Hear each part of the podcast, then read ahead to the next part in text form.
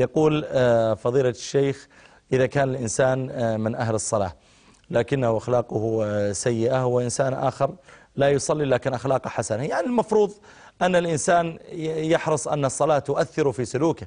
كما قال الله سبحانه وتعالى إن الصلاة تنهى عن الفحشاء والمنكر. فلا بد أن تؤثر الصلاة في نعم أحلام تفضل تؤثر في أخلاق الإنسان.